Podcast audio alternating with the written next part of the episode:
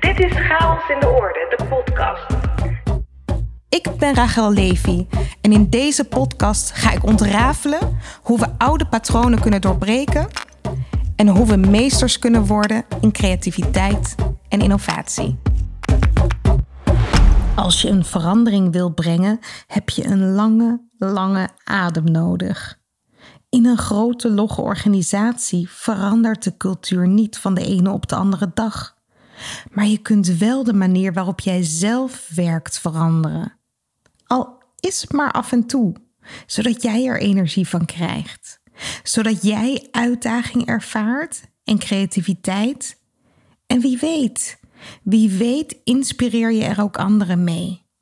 En wie weet, als jij het eerste steentje in het water gooit, zie je langzaam een rimpeling ontstaan in het water. Chaos in de orde is terug met een gloednieuw seizoen. Ik ben nu dan echt geopereerd door een robot met de naam Da Vinci. En gelukkig heeft Da Vinci alleen een bijnier verwijderd en mijn creativiteit laten zitten. Dat betekent dat ik me weer vol kan inzetten om de manier waarop wordt gewerkt in Nederland flink op te schudden. Ik was nog lang niet uitgezocht naar manieren om chaos in de orde te brengen. Ik weet zeker dat we nog veel meer inspiratie kunnen vinden, waardoor jij je gesterkt voelt in je eigen zoektocht naar meer creativiteit in je werk. En de start van dit seizoen zal je als muziek in de oren klinken. Letterlijk. Want muziek is een onuitputtelijke bron van inspiratie voor mensen.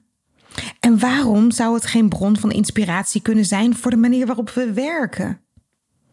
Het is voor het eerst in deze zoektocht dat we gaan leren vanuit muziek. En het lijkt misschien ver gezocht, maar toen we twee jaar geleden startten met zoeken, werden we gewaarschuwd dat we niet te veel in de organisatiebubbel moeten blijven. Dat juist het verkennen van heel andere perspectieven ons kan verrassen. Dus, in deze aflevering neemt Nicolaas Duin, pianist, componist en spreker over muziek, ons mee in een muzikale zoektocht. Chaos in de orde. De zoektocht. Vanaf je geboorte al, op het moment dat je muziek hoort, begin je meteen te bewegen. Je krijgt een glimlach. En ik vermoed dat dat bij mij ook zo geweest is. Nicolaas is muzikus en hij vermoedt dat ook hij als babytje al begon te bewegen op de melodieën die hij om zich heen hoorde. Mensen en muziek horen bij elkaar. En dat geldt zeker voor Nicolaas. Hoewel ook hij regelmatig een haat-liefde verhouding had met muziek. Zo moest hij als kleine jongen verplicht op blokfluitles. En daar begon mijn aversie tegen muziek. Want uh, ik vond dat verschrikkelijk. Maar goed, het hoorde bij de opvoeding, net als de pianoles die daarop volgde. En dat vond ik zo mogelijk nog erger, want daar waar de blokfluitles nog wel een aardige juf was, was die van de piano toch wel vrij streng. Streng. En er moest van alles. Je hand op de goede plek, noten leren lezen. Ja, het lukt natuurlijk niet meteen muziek uit die piano krijgen. Dat gaat allemaal niet vanzelf. Nicolaas deed het nogal tegen heug en meug. En de pianolerares gaf het zelfs op. Ze had geen zin om Nicolaas les te geven. Het zat er gewoon niet in, zei ze. En heel eerlijk, Nicolaas vond dat wel best. Maar mijn schoolgenootjes, mijn klasgenootjes, die gingen viool spelen en klarinet spelen en trompet. En ja, dat was allemaal toch wel heel interessant. Maar mijn ouders hadden toen iets heel slims bedacht. Ik mocht het pas als ik weer negen was. Want kennelijk was ik er te klein voor. Helemaal niet erg. Maar pas als je negen bent, dan pas mag je weer opnieuw een instrument bespelen. Dus ik had een paar jaar de tijd om daar goed over na te denken. En mijn oom die speelde accordeon. Nou, een accordeon is natuurlijk voor een kind, als je daarnaar kijkt, een fantastisch apparaat wat open en dicht gaat. En met al die knoppen en dan dat geluid erbij. Dus dat instrument wou ik wel leren bespelen. Maar ja, ik was nog geen negen. Ik moest wachten en wachten en wachten. En dat was dus een hele slimme zet van mijn ouders. Want toen ik negen was, begon ik vol motivatie met dat fantastische instrument. En het leuke daarvan is, van accordeon, is dat het ook meteen effect heeft. Uh, je hebt vrij snel resultaat. Je hoeft maar een paar knoppen in te drukken en het klinkt meteen als een volwaardig orkest bijna. De accordeon wakkerde de liefde voor muziek aan. En dat werd alleen maar sterker toen Nicolaas naar de middelbare school ging. Ook al was accordeon daar niet echt een populair instrument, er kwam wel iemand op zijn pad die de liefde voor muziek wist aan te wakkeren. Een muziekleraar. En die man heeft een behoorlijke impact uh, gehad, muzikaal gezien, op, uh, op mijn leven. Uh, omdat hij vol enthousiasme achter de piano iedere keer zat, met de hele klas eromheen, gingen we meerstemmig zingen. En hoe verder we kwamen, hoe hoger ook dat niveau werd. Het samen spelen op allerlei instrumenten, het samen groeien, concerten organiseren.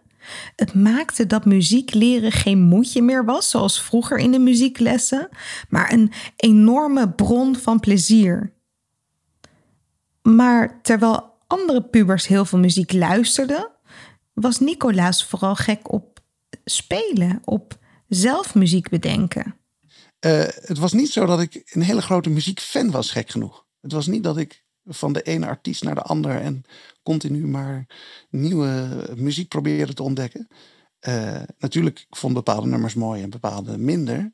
En ik vond het te gek om dat te kunnen omzetten naar de piano. En dat je uh, een liedje eerst hoort en misschien kan meezingen. En later dat je dat op de piano kan spelen. Uh, maar het is niet zo dat het vanuit dat de interesse gewekt werd vanuit nieuwe muziek. Dat ik dacht, oh, dit is zo fantastisch, dit moet ik leren. Wat ik later wel bij veel studenten om me heen zag toen ik, toen ik echt verder met de muziek ging. Uh, ik merkte dan ook dat mijn kennis uh, behoorlijk ver achterbleef bij wat zij allemaal wel niet aan obscure, vreemde, bijzondere artiesten kenden. waar ik dan nog nooit van gehoord had. Of dat nu was omdat hij liever niet geïnspireerd werd door iets bestaans, maar liever zelf iets wilde maken, dat weet Nicolaas niet. Ik denk dat je namelijk wel als componist dat het essentieel is dat je alles hoort, maar misschien wil je dat dan niet echt per se. Uh, er wordt wel vaak gezegd dat je tussen je 20ste en je 25ste de allermooiste stukken creëert. Of het nou muziek is of kunst, uh, schilderkunst of, of beeldhouwen. Of, uh, nou ja, als je iets creëert, dat dat natuurlijk niet altijd, maar dat het vaak zo is dat de absolute meesterwerken op relatief jonge leeftijd al gemaakt worden. En misschien wel dus nog verstoken van kennis, dat je dan ja, van binnenuit maar iets gaat maken uh, zonder dat je precies weet eigenlijk uh, theoretisch hoe het allemaal zit. En zonder dat je veel ander werk kent. Aan de andere kant is dat natuurlijk ook niet één op één, want er zijn genoeg voorbeelden uh, van meesterwerken die juist ontstaan zijn door levenservaring die je daarvoor nodig hebt. En juist door heel veel kennis, door heel veel gezien te hebben, gehoord te hebben. Meesterwerken kunnen dus ontstaan door weg te blijven van bestaande regels in de muziek en je als muzikant puur te laten voeden door je eigen ingevingen, of door bestaande regels en kaders juist heel goed toe te passen, omdat ze nu eenmaal werken.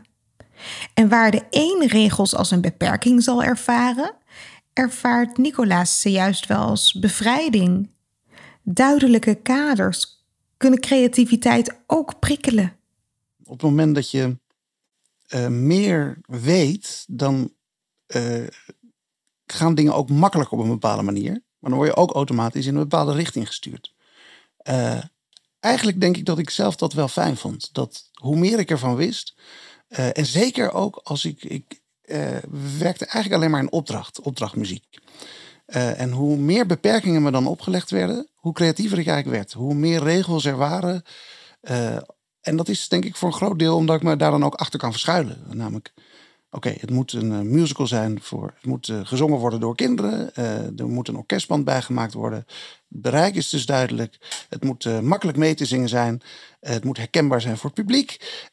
De tekst is er al, die moet op muziek gezet worden. Het komt op die plek in de voorstelling. Nou, hoe meer beperkingen, hoe makkelijker het voor mij werd. Omdat anders moet je die beperkingen, die modus, jezelf opleggen.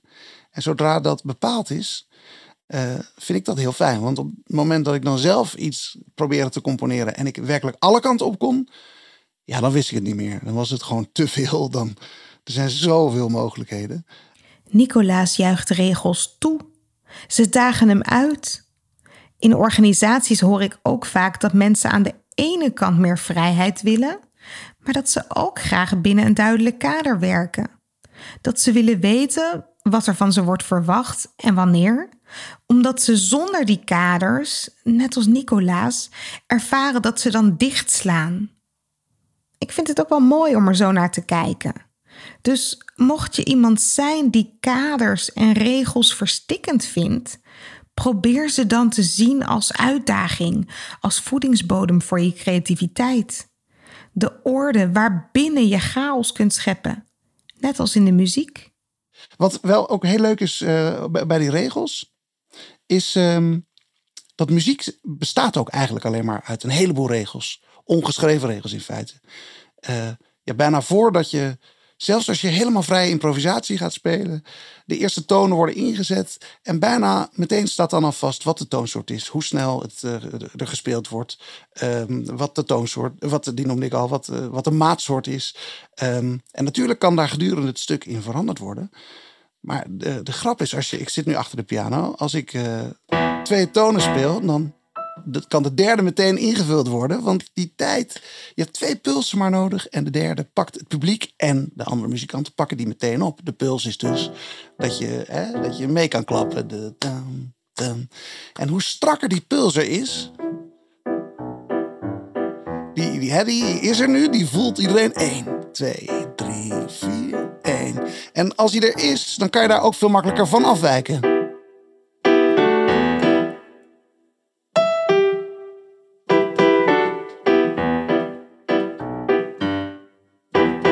Dus nu speel ik heel vaak die puls juist niet. Want hij is zo duidelijk. Iedereen, de mensen, ik speel nu piano, maar iedereen die het ook hoort, of als ik met muzikanten mee zou spelen, iedereen heeft hem. Dus hoe strakker zo'n puls er is, hoe strakker die regel er is, hoe verder je ervan af kan wijken.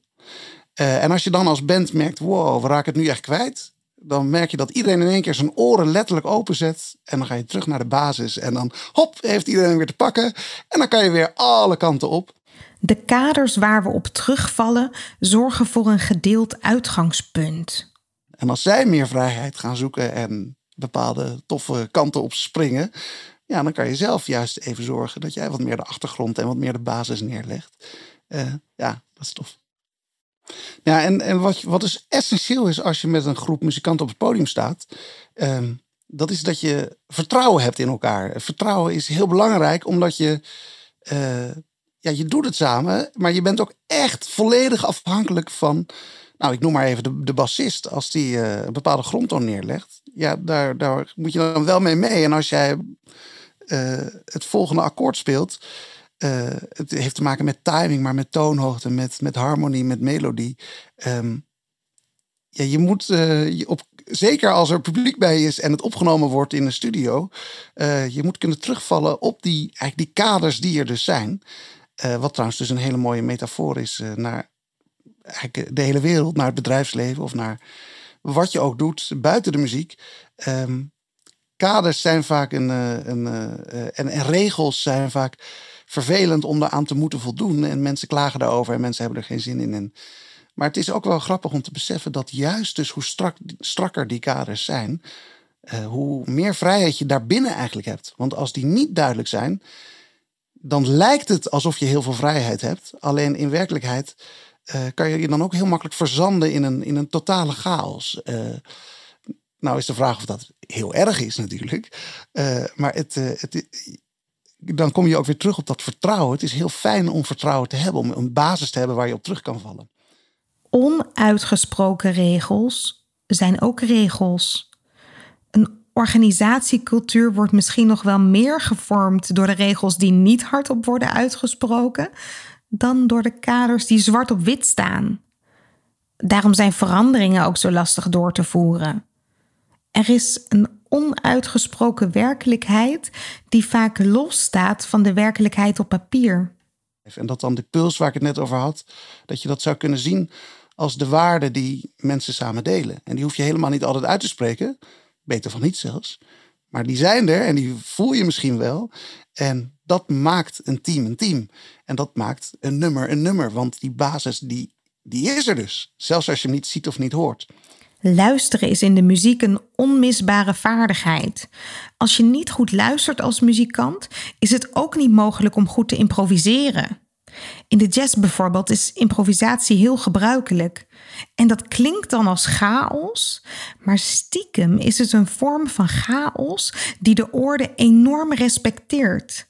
Omdat orde fijn is. Omdat het zorgt dat we elkaar blijven begrijpen. Ja, en de, de grap is dat er die basisregels, die, die, die zijn er altijd in feite. Um, dan kan je natuurlijk het wel steeds ingewikkelder maken. Uh, muzikanten die al heel lang samenspelen of die in een bepaalde muziekstijl, bijvoorbeeld bebop in de jazz, uh, uh, een redelijk vrije vorm, dan lijkt het soms als je dat nog nooit gehoord hebt dat iedereen echt maar wat doet en dat, ja, dat je het niet meer kan volgen. als het goed is, zijn de muzikanten die het aan het spelen zijn, die, die weten in elk geval nog min of meer wel wat er gebeurt en waar je min of meer in het stuk zit. En uh, alleen uh, als luisteraar wordt het dan een stuk moeilijker om daarbij aan te haken. Maar ja, als dat lukt en als je dat dus wel mee kan pakken, dan geeft dat een extra. Dan heb je het gevoel van: wauw, ik snap dit, ik hoor erbij. Soms wordt het ook wel overdreven in jazzclubs. Dat dan mensen overdreven hard overal tussendoor zitten te klappen. En dan vraag ik me soms af of dat is uh, omdat ze het inderdaad een fantastische solo vinden. Of is het misschien ook een klein beetje om te laten zien van kijk, ik, ik volg dit, ik snap het. dat, uh, dat kan natuurlijk alle twee. En alle twee is natuurlijk goed. Het gaat erom dat mensen lekker samen van die, van die muziek genieten. Um, wat wel heel leuk is als je ver van de basis afwijkt, of van de, van de, van de buiten de regels uh, in een soort ja, onbekend oerwoud terechtkomt en je weet niet precies waar het naartoe gaat. Dat is natuurlijk ook wel spannend voor de muzikanten en ook voor het publiek. Omdat ja, dan gaat het nog meer om naar elkaar luisteren. Samen muziek maken begint met goed luisteren. Daarom vind ik muziek ook heel leuk trouwens, omdat het begint met luisteren. Uh, ja, en iemand die nieuw in een orkest erbij komt. Het eerste wat hij doet is goed luisteren wat er gebeurt. En daar dan proberen op, op, op in te haken en mee te gaan. En wat dan alle andere muzikanten doen, die zijn ook allemaal aan het luisteren naar... hey, wat, wat komt die nieuw doen? Hoe klinkt die? Hoe is zijn timing? Et cetera. Um, dus luisteren en op het moment dat je echt in het moment zit van die improvisatie... Uh, of van het muziekstuk, het hoeft niet eens een improvisatie te zijn... maar het gaat een bepaalde kant op ja, dan, dan moet je dus heel goed luisteren wat je buurman eh, voor muziek staat te maken en hoe jij daarop reageert. En om die reden alleen al is muziek zo'n ontzettend mooie vorm van communicatie. Regels zijn bedoeld als fundament, maar tussen de regels is altijd ruimte. En als je dat principe begrijpt, kun je die ruimte opzoeken, verkennen, vergroten. Vaak is dat automatisch een samenspel. Als jij meer ruimte zoekt, zullen anderen automatisch de basis beter willen bewaken. En dat is op het podium niet anders. Eh, heel veel jazzmuziek is overigens eenvoudiger dan het lijkt. Overigens, ik ben helemaal geen, uh, geen jazzpianist. Uh, ik, ik, speel wel af en toe wat lichtere muziek. Maar ik weet er natuurlijk wel iets vanaf. En als je bijvoorbeeld een jazz standard neemt, ehm, All of Me...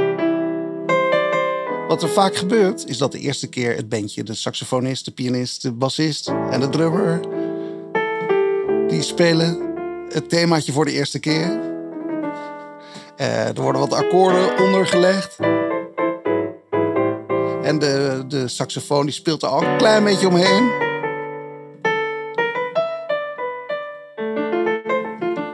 Maar blijft nog heel dicht bij de oorspronkelijke melodie. En dan uh, komt dat melodietje zo langs.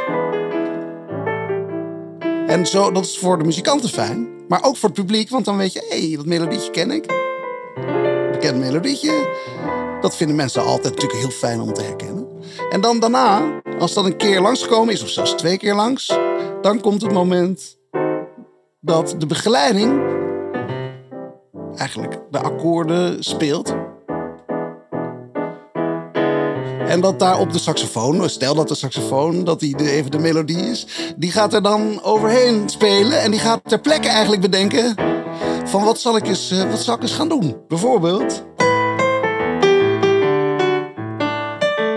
Nou, en wat hij vaak doet, is dat hij eh, natuurlijk het tempo overpakt van de begeleiding die er is. Dus eh, dat je dus de, maatsoort, het, de, de snelheid overneemt.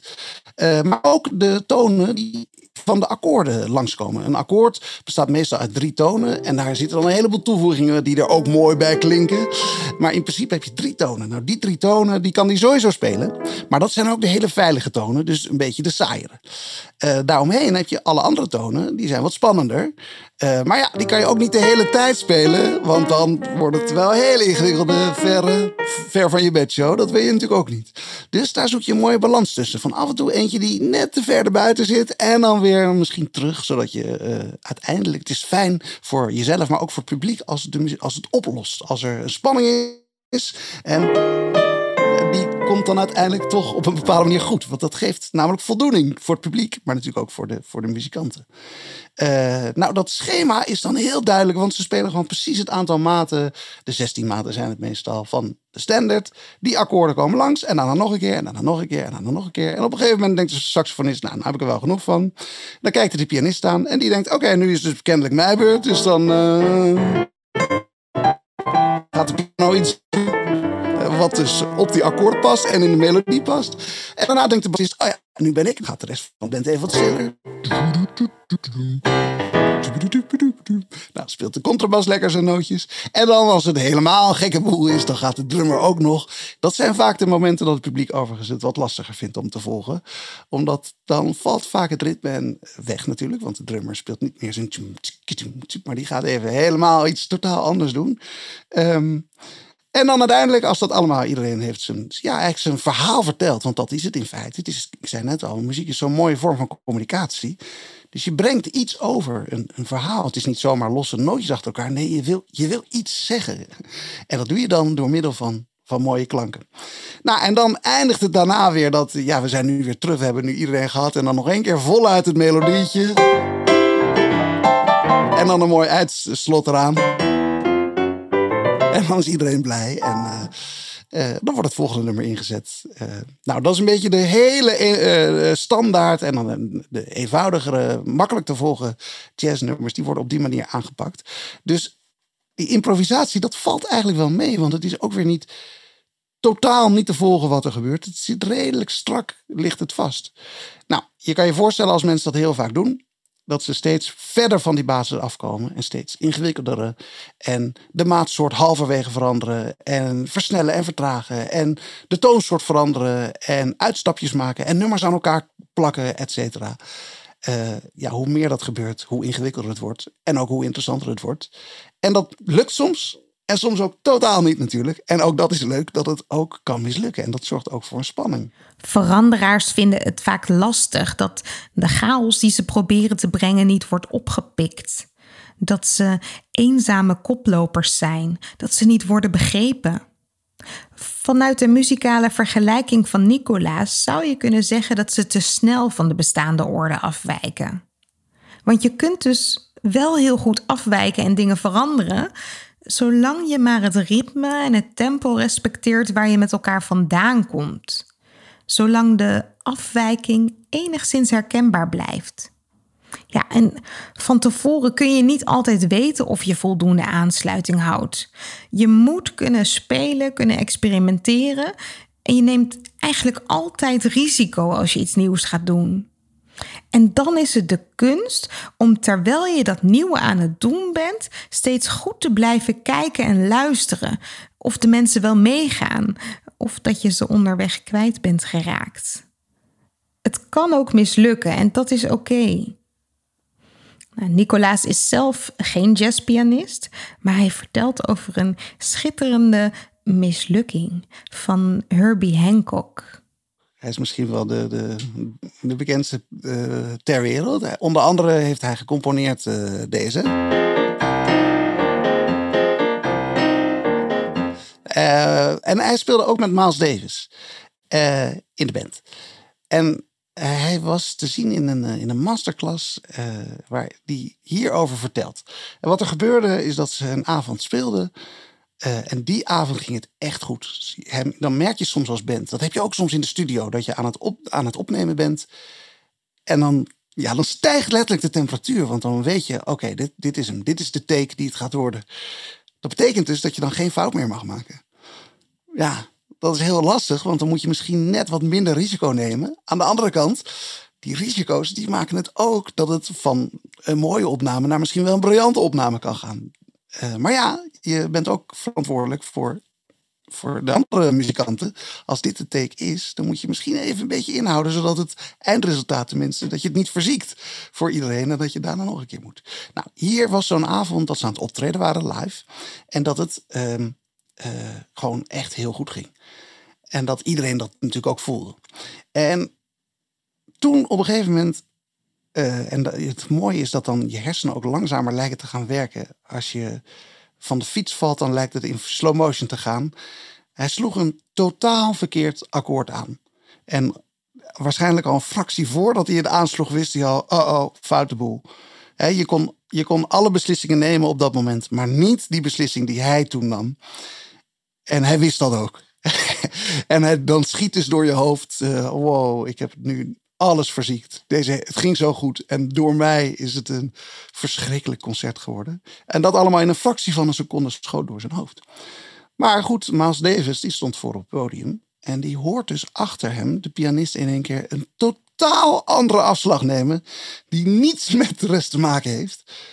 En uh, ja, Miles Davis is natuurlijk een genie. En die luistert goed. Die speelt niet op de automatische piloot. Dus wat doet hij? Die haakt in op dat akkoord. En die maakt daar een mooie nieuwe solo van. En ze maken een soort omweg en komen mooier dan ooit, mooier dan je had kunnen bedenken, uh, weer, weer terug bij het nummer.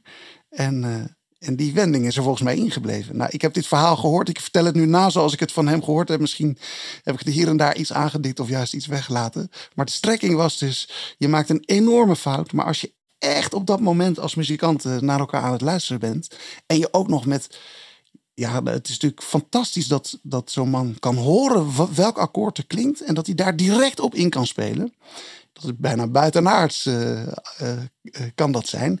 Zeker omdat meestal nummers die je kent, die gaan, als je dat avond aan avond doet, die gaan toch wel vanzelf. Dus dan ja, dan kijkt iedereen boos naar de pianist van wat doe jij nou?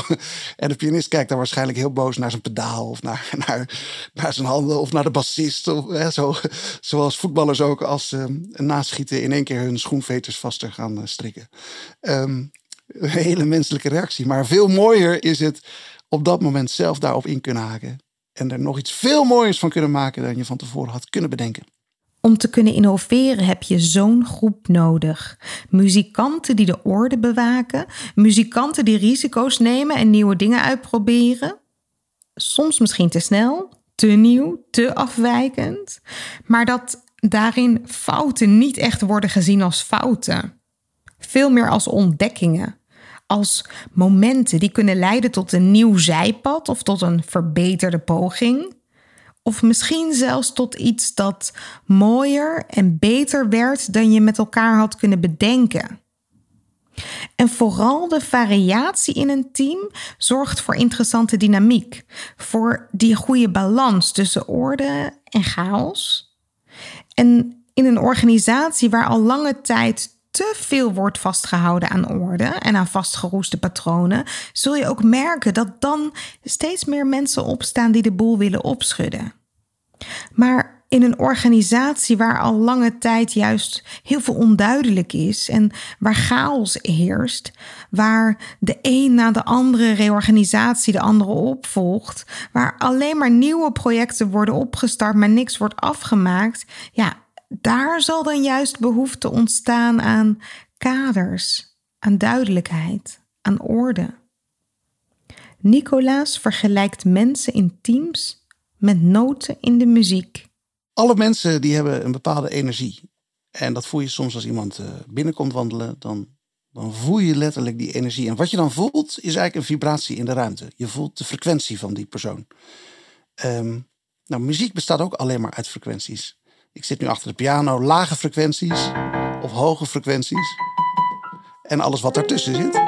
Allemaal frequenties, frequenties. Um, nou is het dus heel grappig om eens te kijken. Stel nou dat je een team hebt of dat je eh, in een familie zit of, of met een groep vrienden zit. Uh, en je ziet al die mensen letterlijk als verschillende tonen op de piano. Iedereen heeft zijn eigen frequentie. Iedereen eh, straalt zijn, zijn, zijn energie uit. Eh, en sommige van die energieën die gaan dus heel mooi samen van nature. En dat zijn waarschijnlijk dan de mensen waarmee je meteen al verbinding voelt. En waarbij, waarmee het heel lekker samenwerken is. En die elkaar begrijpen. En dat je weinig woorden nodig hebt. En elkaar ook nog eens mooi aanvult. Nou, wat hier nu gebeurt, die tonen die ik speel, waarom die zo goed bij elkaar klinken, dat komt omdat de boventonen corresponderen. De boventonen die verwerkt zitten in zo'n klank. En uh, dat betekent dus dat het natuurkundig heel mooi in balans is. De twee tonen die ik nu achter elkaar speelde, dat is bijvoorbeeld een frequentie en de tweede, een lage frequentie. En de tweede is precies twee keer zo hoog. En deze is weer precies twee keer zoveel trillingen in een seconde. Uh, en alles wat daartussen zit, oh, die dan juist niet. Maar daar gaan we wel naartoe. Want als ik dit nu speel, dan klinkt dat dus voor bijna iedereen als heel prettig en mooi in de oren. Het enige probleem is dat ik nu dit een paar seconden doe. Dat het een beetje saai aan het worden is. Want ja, er gebeurt niet zoveel. Mensen als we het als mensen zien, blijven in hunzelfde gebiedje zitten, in hun comfortzone. En daar is het prettig. Maar ook wel, ja, je zit nu bijna te springen om.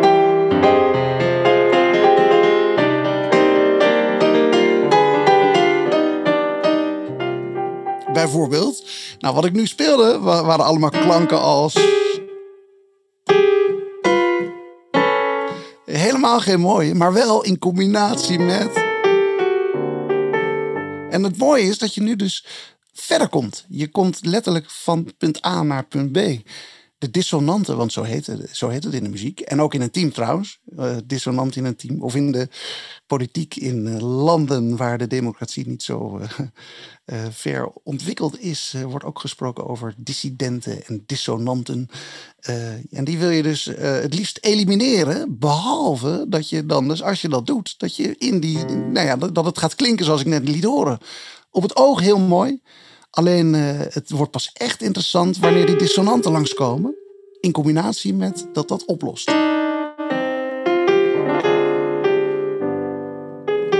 Nu pas komt er echt emotie in. Nu komt er kleur in en nu komt er richting in. Uh, ja, en het mooie is, mensen kunnen ook zelf hun frequentie aanpassen. Dus één van de twee kan bedenken, ik ga omhoog. En als hij dat doet, je bedenkt je niet echt letterlijk, maar je energie, als je die verhoogt, hogere energie is bijvoorbeeld dat je uh, verliefdheid, blijheid uh, en naar beneden frequenties. Als je naar beneden af zou zakken, dan wordt het juist boze, gefrustreerde frequenties. Maar je kan daarmee spelen. En dat doe je ook de hele dag. Je hebt niet continu dezelfde frequentie. Maar als dat gebeurt, als je dus je anders tot elkaar verhoudt letterlijk, dan maakt dat de weg voor die ander vrij om ook stappen te zetten. En die doet dan bijvoorbeeld. En nu lopen ze om elkaar heen. En je hoort nu al dat er dus iets on, interessants ontstaat. Dat er melodie ontstaat tussen die twee mensen of die twee energieën of die twee frequenties. Dat verandering gepaard gaat met weerstand weten we. Want het doorbreken van prettige, vertrouwde patronen is voor mensen nu eenmaal lastig en zeker niet voor iedereen leuk.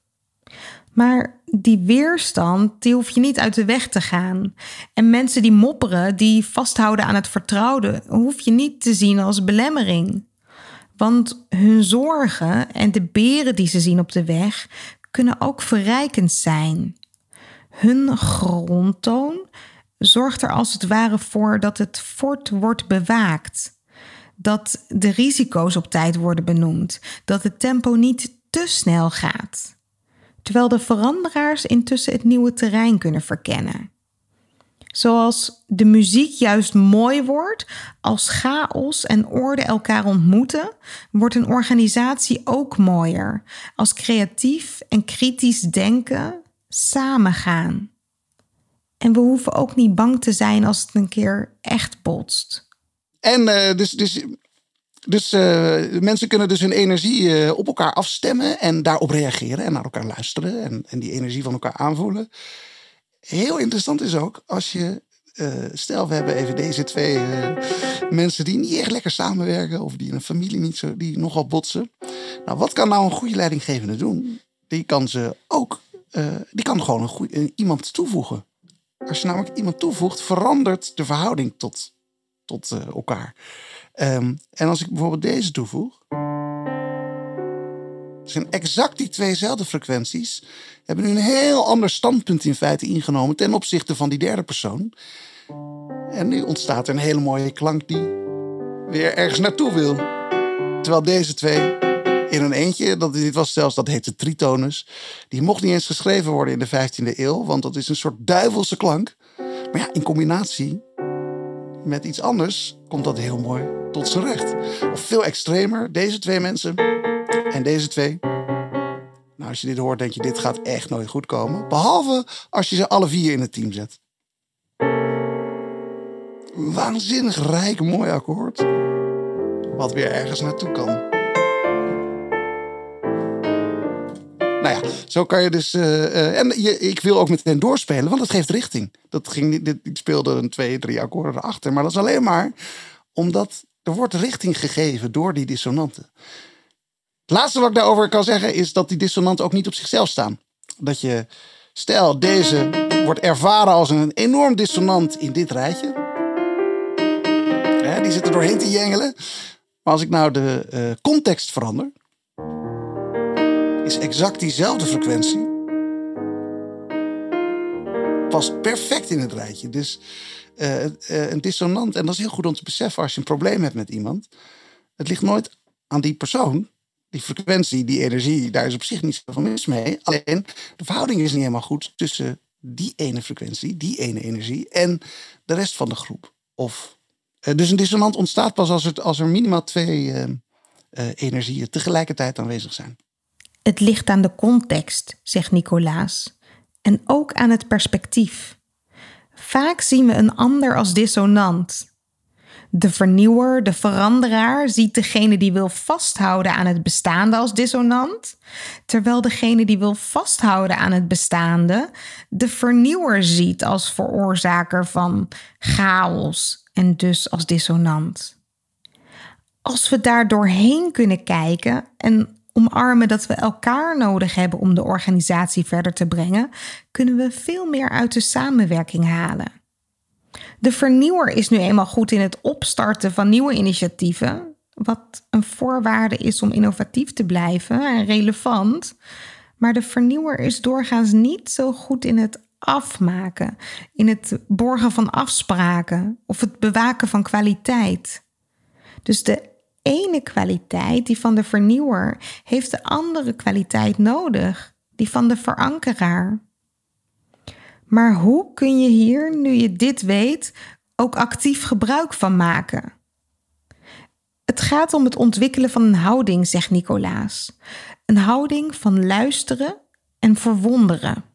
Want je kan misschien prima ervaren dat jij die persoon bent, die energie bent, die uh, zorgt dat het heel dissonant uh, uh, klinkt. Maar ja, wat moet je doen? Waar moet je beginnen? Want het is ook misschien wie je bent of hoe je geconditioneerd bent. Of, um, en ja, dan op de een of andere manier moet je natuurlijk wel op elkaar afstemmen. En dat ligt niet alleen aan jou, want zo'n dissonant, die, hè, dat zijn dus twee tonen. Dat doe je met elkaar afstemmen. En afstemmen komt volgens mij ook vanuit de muziek. Um, en dat is eenvoudiger, denk ik, in de muziek dan dat het lijkt. En daardoor, denk ik, in de rest van de wereld ook. Als je echt goed naar elkaar gaat luisteren. En ik zeg altijd, uh, goed luisteren, dat maakt de wereld ontroerend mooi. Daar zat ik een tijdje over na te denken over wat nou een soort mooie, mooie zin zou zijn die past bij, bij wat ik doe. En uh, ik vind het leuker om het breder te trekken dan alleen muziek, maar meer naar luisteren in het algemeen. Um, vanuit de muziek kan je als het ware beter leren luisteren, omdat je kan heel precies luisteren wat hoor ik, welke instrumenten klinken er tegelijkertijd, uh, welke frequenties hoor ik, welke, uh, welk ritme klinkt er. Maar dat kan je ook doen als je buiten loopt. Hoeveel vogels hoor je tegelijkertijd zingen? Probeer ze eens aan te wijzen waar je, waar je ze om je heen ziet. Dat maakt meteen, zorgt dat voor verwondering. Omdat je, je, net als dat je je ogen echt opent en meer gaat zien en denkt, wauw. Nou, zo kan dat met horen ook. Het mooie van horen is dan dus dat, wat mij betreft, goed luisteren de wereld ontroerend mooi maakt. Het maakt het direct mooier voor jezelf, omdat je loopt rond en je hoort mooiere dingen. Dus het maakt de wereld mooier. Maar het maakt het ook nog op een hele andere manier mooier. Omdat uh, als mensen goed naar elkaar luisteren, dan is bijna altijd het gevolg dat mensen elkaar net wat beter begrijpen.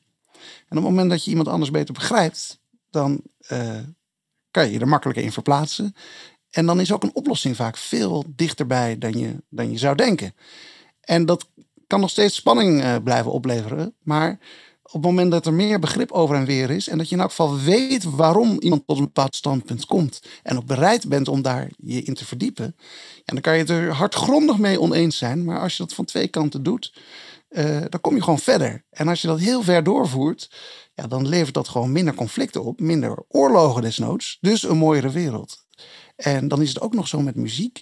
Dat dat je gewoon direct je emotie raakt als je daar naar luistert. Dus als je dat allemaal combineert, dan is dus dat goed luisteren niet alleen de wereld mooier maakt, maar dan maakt het ook de wereld ontroerend mooi. Dat het je verwondert en dat het je direct ook raakt. Uh, nou, dat is, uh, klinkt als hele grote woorden, maar ik vind het mooi om daar in elk geval mijn best voor te doen. Om op die manier vanuit, vanuit de muziek dan de wereld uh, voor mijzelf en voor de mensen om me heen ja, te proberen om die ontroerend mooi of mooier te krijgen. Wat als we onze collega's binnen de organisatie nooit zouden ervaren als tegenwerkende kracht? Als we konden zien dat we per definitie allemaal ochtends opstaan om ieder vanuit ons eigen perspectief iets bij te dragen aan het grotere geheel. Dan zouden we heel anders kijken naar conflict of weerstand. Dan zouden we met een blik van verwondering alle verschillende perspectieven kunnen zien en kunnen horen. En als we dan durven spelen met onze eigen frequentie, met onze eigen tone of voice, kunnen we misschien veel meer bereiken. Soms kunnen we onze energie verhogen om anderen te inspireren en aan te wakkeren. Maar als we merken dat we te snel gaan, kunnen we ons tempo en ritme aanpassen. Zonder daar kribbig over te worden of het ons al te zeer te laten raken. Daar branden we alleen maar van op. En echt, het maakt niet uit hoe lang je al in je organisatie werkt of hoe vaak je een bestaand perspectief al hebt gehoord. Je kunt je nog steeds laten verwonderen. Uh, nou, ik heb dat uh, natuurlijk dat ik geraakt word door muziek op de meest onverwachte momenten. Um, ook muziek die ik al heel vaak gehoord heb soms. En dan in één keer komt die bepaalde wending. Dan denk ik, wow, wat is dat nou? En dat blijft fascinerend. Uh, ook al weet ik er nu veel meer vanaf. En weet ik, oh ja, maar dat komt natuurlijk, want hij doet deze oplossing. Ja, die vind ik altijd mooi. Dus logisch. Want hij kwam namelijk vanuit dit. En toen ging hij naar ja, dat, dan. dan uh, maar ik schrijf zelf ook af en toe muziek. Niet, niet overdreven veel overigens. Maar dan, daar kan ik dat soms ook wel mee hebben. En uh, dan geeft het misschien nog wel meer een kick. Want dan uh, heb ik mijn koptelefoon op en dan luister ik terug. En dan denk ik, wow, dat heb ik gewoon zelf bedacht. Dat is te gek. Daar moet ik wel meteen aan toevoegen dat ik het ook vaak genoeg andersom heb. Dat ik dan s'avonds laat in mijn studiootje eindeloos mm, dingen zit op te nemen. En super gelukkig ga slapen omdat dat zo'n kick geeft dat je denkt: wow, dit heb ik gecreëerd. En dan een dag later luister ik het terug.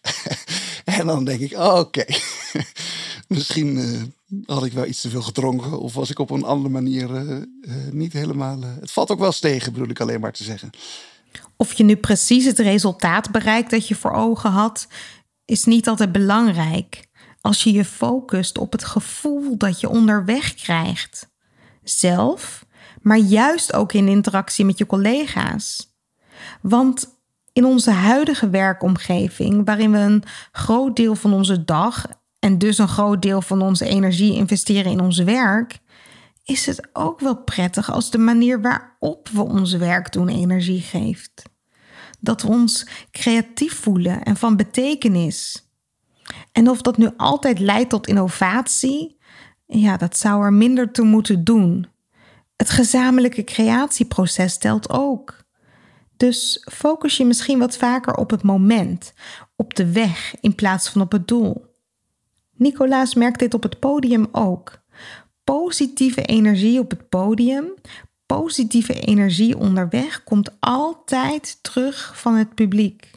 Uh, maar daarbij is natuurlijk ook, uh, en dat heeft iedereen die wel eens op het podium gestaan heeft, vast wel eens ervaren, ook als muzikant, maar ook als acteur of als nou ja, iets wat je met publiek, dat je een, een kunstvorm doet met publiek erbij. ja, mensen vinden het bijvoorbeeld al te gek om daar naartoe te gaan. Die, die zijn echt een dagje uit, een avondje uit. en dan kom je vol energie het podium op en je, je, je geeft als het ware energie aan de zaal. In mijn geval met muziek die, die wij maken.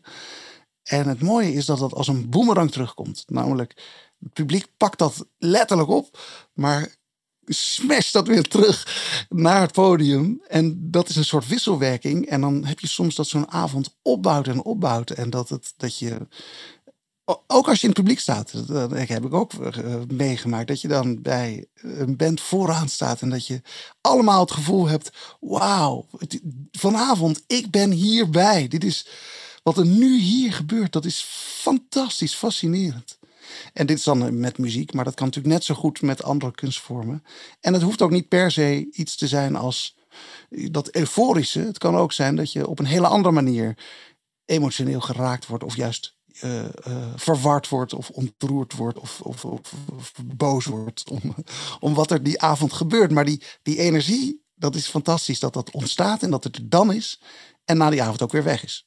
Als je zelf je energie hoog houdt, als je zorgt dat je kunt werken op een manier die jou plezier geeft, die jouw creativiteit prikkelt, maakt het ook minder uit als anderen in de organisatie het misschien overdreven vinden wat je doet of zich daar kritisch over uitlaten. Kritiek is namelijk ook maar een perspectief. En het heeft vaak meer te maken met verwachtingen dan met jezelf, ervaart ook Nicolaas. Nou, ik, ik ben heel ehm, eh, ontvankelijk voor kritiek, zoals misschien wel iedereen die, uh, die op een podium staat of die, die muziek maakt of die uh, schrijft. Of, um, en ook al, dat bleek al met de accordeon op de middelbare school. Dat ik dacht, ja, nee, dat instrument, daar wordt niet goed genoeg op gereageerd. Dus ja, het liefste wil ik natuurlijk dat mensen het fantastisch vinden. Maar hoe ouder ik word, hoe makkelijker ik, ik ook um, ermee om kan gaan dat het ook is wat het is soms. En uh, ja, dat mensen ervan uit kunnen gaan dat ik uh, echt mijn, mijn, best, mijn best doe, uiteraard. En soms lukt dat fantastisch en komt daar iets heel moois uit. En soms is dat net wat minder. En het is heel grappig dat soms ik zelf niet tevreden ben en een opdrachtgever juist denkt: dit is precies wat ik nodig had. En dat ik me dat dan bijna moeilijk kan voorstellen. En dat andersom heb ik soms dat ik denk, ja, maar dit wat nu hier gespeeld of gemaakt of uh, ontwikkeld of gecomponeerd is, dat is precies wat het is. En dat daar dan heel veel kritiek op komt, want omdat dat totaal niet is wat, wat zij juist op dat moment nodig hadden. Uh, ja, en dat blijft een, een, een, leerproces wat natuurlijk nooit stopt. Maar na een avond, of er nou, ja, als het lekker voor mijn gevoel lekker gegaan is en dan geeft dat gewoon adrenaline. En daar kan ik wel een paar dagen op, uh, op door. Eh, ook al waren er dan mensen die het dan niet uh, te gek vonden. Ja, dat is dan echt helemaal hun probleem. Ik had een topavond en met mij de muzikant omheen. En daar ga ik dan graag nog een paar dagen op nagenieten. De kunst is misschien wel dat je niet iedereen gelukkig probeert te maken. Hoeveel mensen het ook leuk vinden wat je doet en je energie waarderen, het is een bekend fenomeen dat we altijd onze aandacht richten op die ene. Die ene die niet enthousiast is. Die ene die zich kritisch uitlaat. Gek genoeg overheerst altijd dat geluid, waardoor we te snel geneigd zijn ons weer in te houden, aan te passen. Maar pas op, daar wordt het dus weer saai van.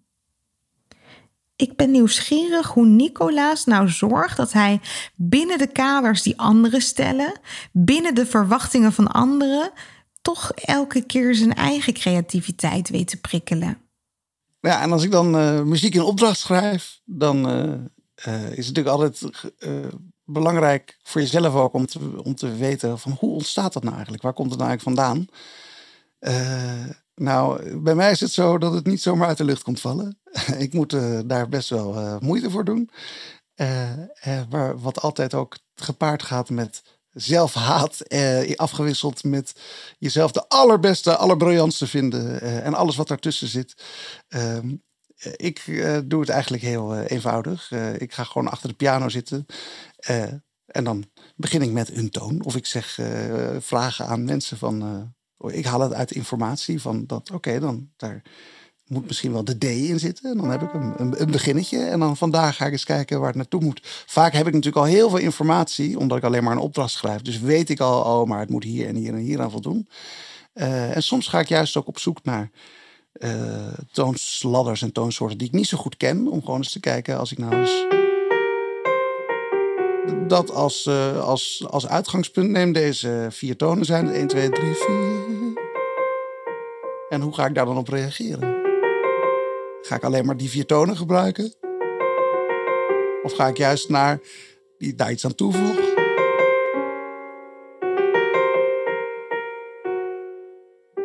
Nou ja, en van daaruit ontstaat wel iets of ontstaat niet iets.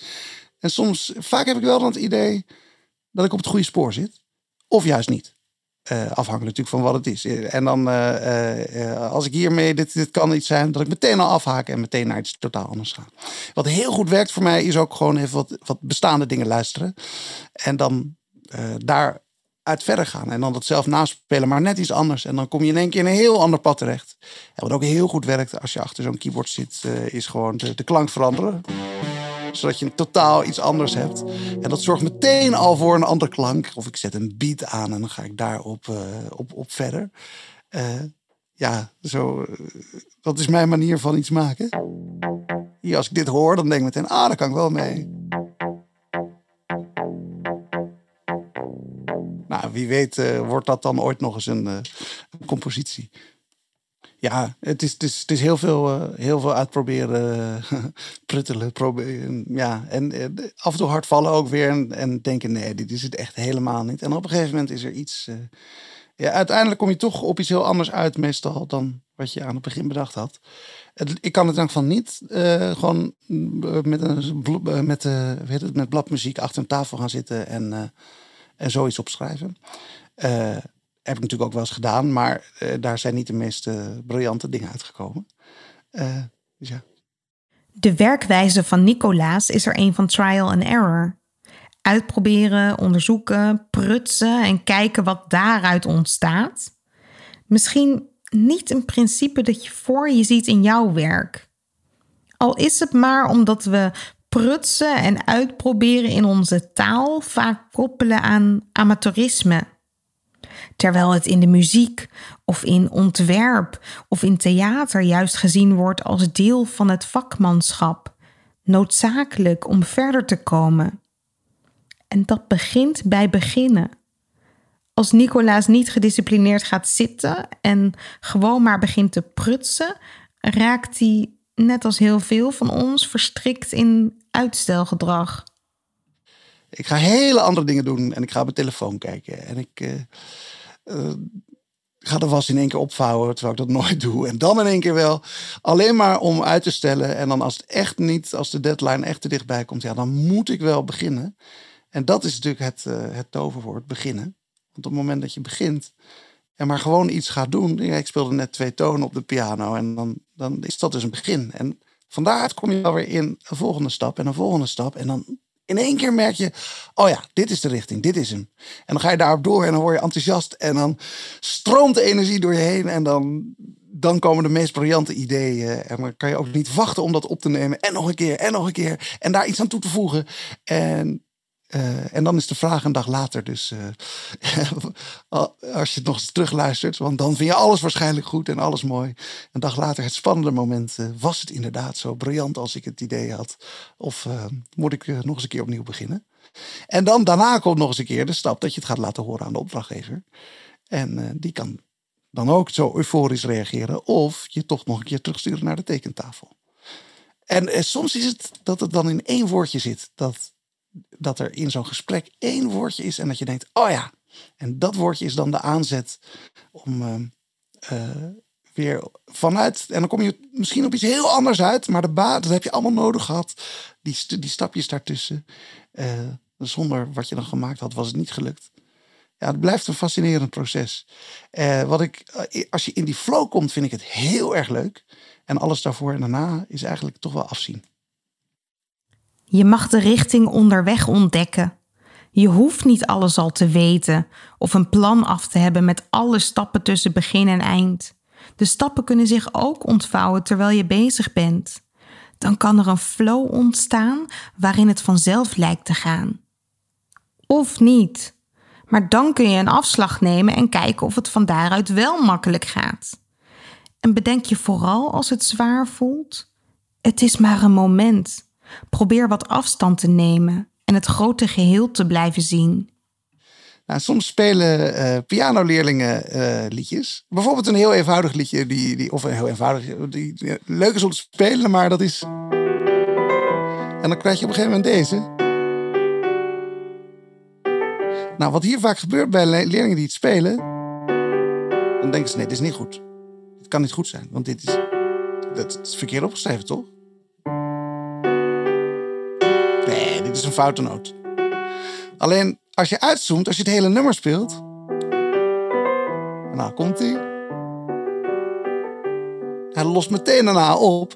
Nou, dit is een heel eenvoudig voorbeeld, maar zo heb je dat heel vaak in muziek. Dat je denkt, nee, maar dit is gewoon, dit, dit kan niet. Maar als je uitzoomt en het in het totaal bekijkt, voegt dat heel veel toe. Omdat dan zit daar dus ook weer juist die emotie en die kleur in. Uh, en soms is dat ook wel een mooi inzicht als je in een organisatie een probleem hebt of in je leven een probleem hebt, dan is dat op dat moment ook echt een probleem.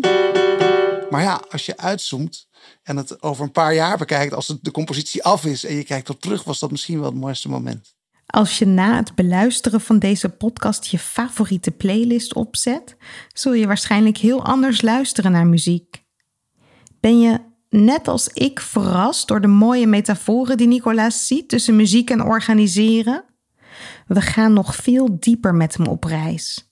Je ontmoet Nicolaas Duin live op 12 november tijdens Chaos in de Orde, het Werkfestival. In de fabriek in Utrecht vindt dan het wervelendste werkfestival van Nederland plaats. Speciaal voor organisatievernieuwers zoals jij. En echt, we hebben topsprekers uitgenodigd op het gebied van creativiteit, innovatie. Je kunt toffe workshops volgen. Dus kom en neem vooral je collega's mee om in jouw organisatie echt een creatieve organisatiecultuur op gang te brengen. Kijk op chaosindeorde.nl voor tickets en informatie. Chaos in de orde. De zoektocht. Nederland onder het systeemplafond vandaan gerukt? Gedwongen patronen te doorbreken, bleef het oude toch stevig aan ons kleven. Ook in het nieuwe normaal ging het oude gewoon weer met ons aan de haal. Geleefd door schermen, opgejaagd door notificaties en nauwelijks denkruimte voor doorbraken of creatieve prestaties. Nu we terug naar onze kantoren gaan, moeten we kiezen. Willen we het weer van oude patronen verliezen? Wat vinden we straks onder het systeemplafond? Waar gaan we naar terug?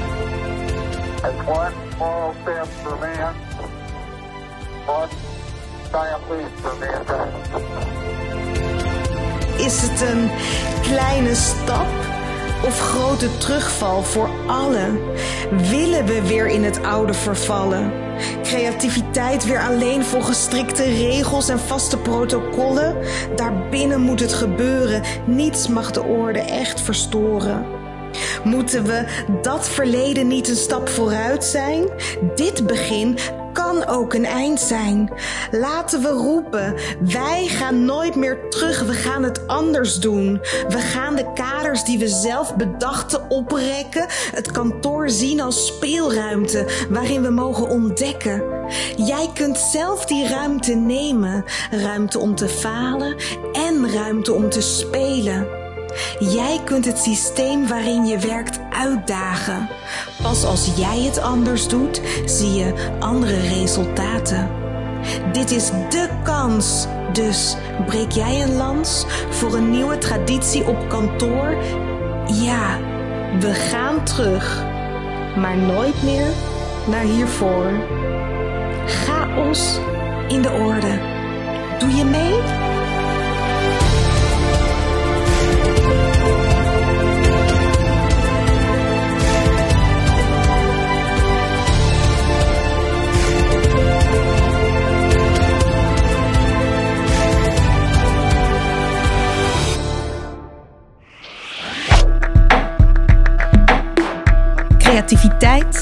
Innovatie. Het lijkt omgeven door een mysterieuze mist. Een geheim voor briljante breinen en getalenteerde kunstenaars. En toch, het moet toch voor iedereen toegankelijk zijn? Aflevering voor aflevering graaf ik steeds een stukje dieper. Ben jij enthousiast? Abonneer je dan op deze podcast en laat een review achter in de app waarmee je luistert. Hoe meer reviews we ontvangen, hoe meer mensen deze podcast kunnen vinden. Zo zorgen we samen voor meer chaos in de orde. Wil jij zelf chaos in de orde brengen? Download dan gratis het e-book Chaos. 10 manieren om patronen te doorbreken. Je vindt het op chaosindeorde.nl/slash podcast. Deze podcast wordt je aangeboden door Huis van Verbeelding, het bedrijf voor zakelijke creativiteit. Tot de volgende keer en veel chaos!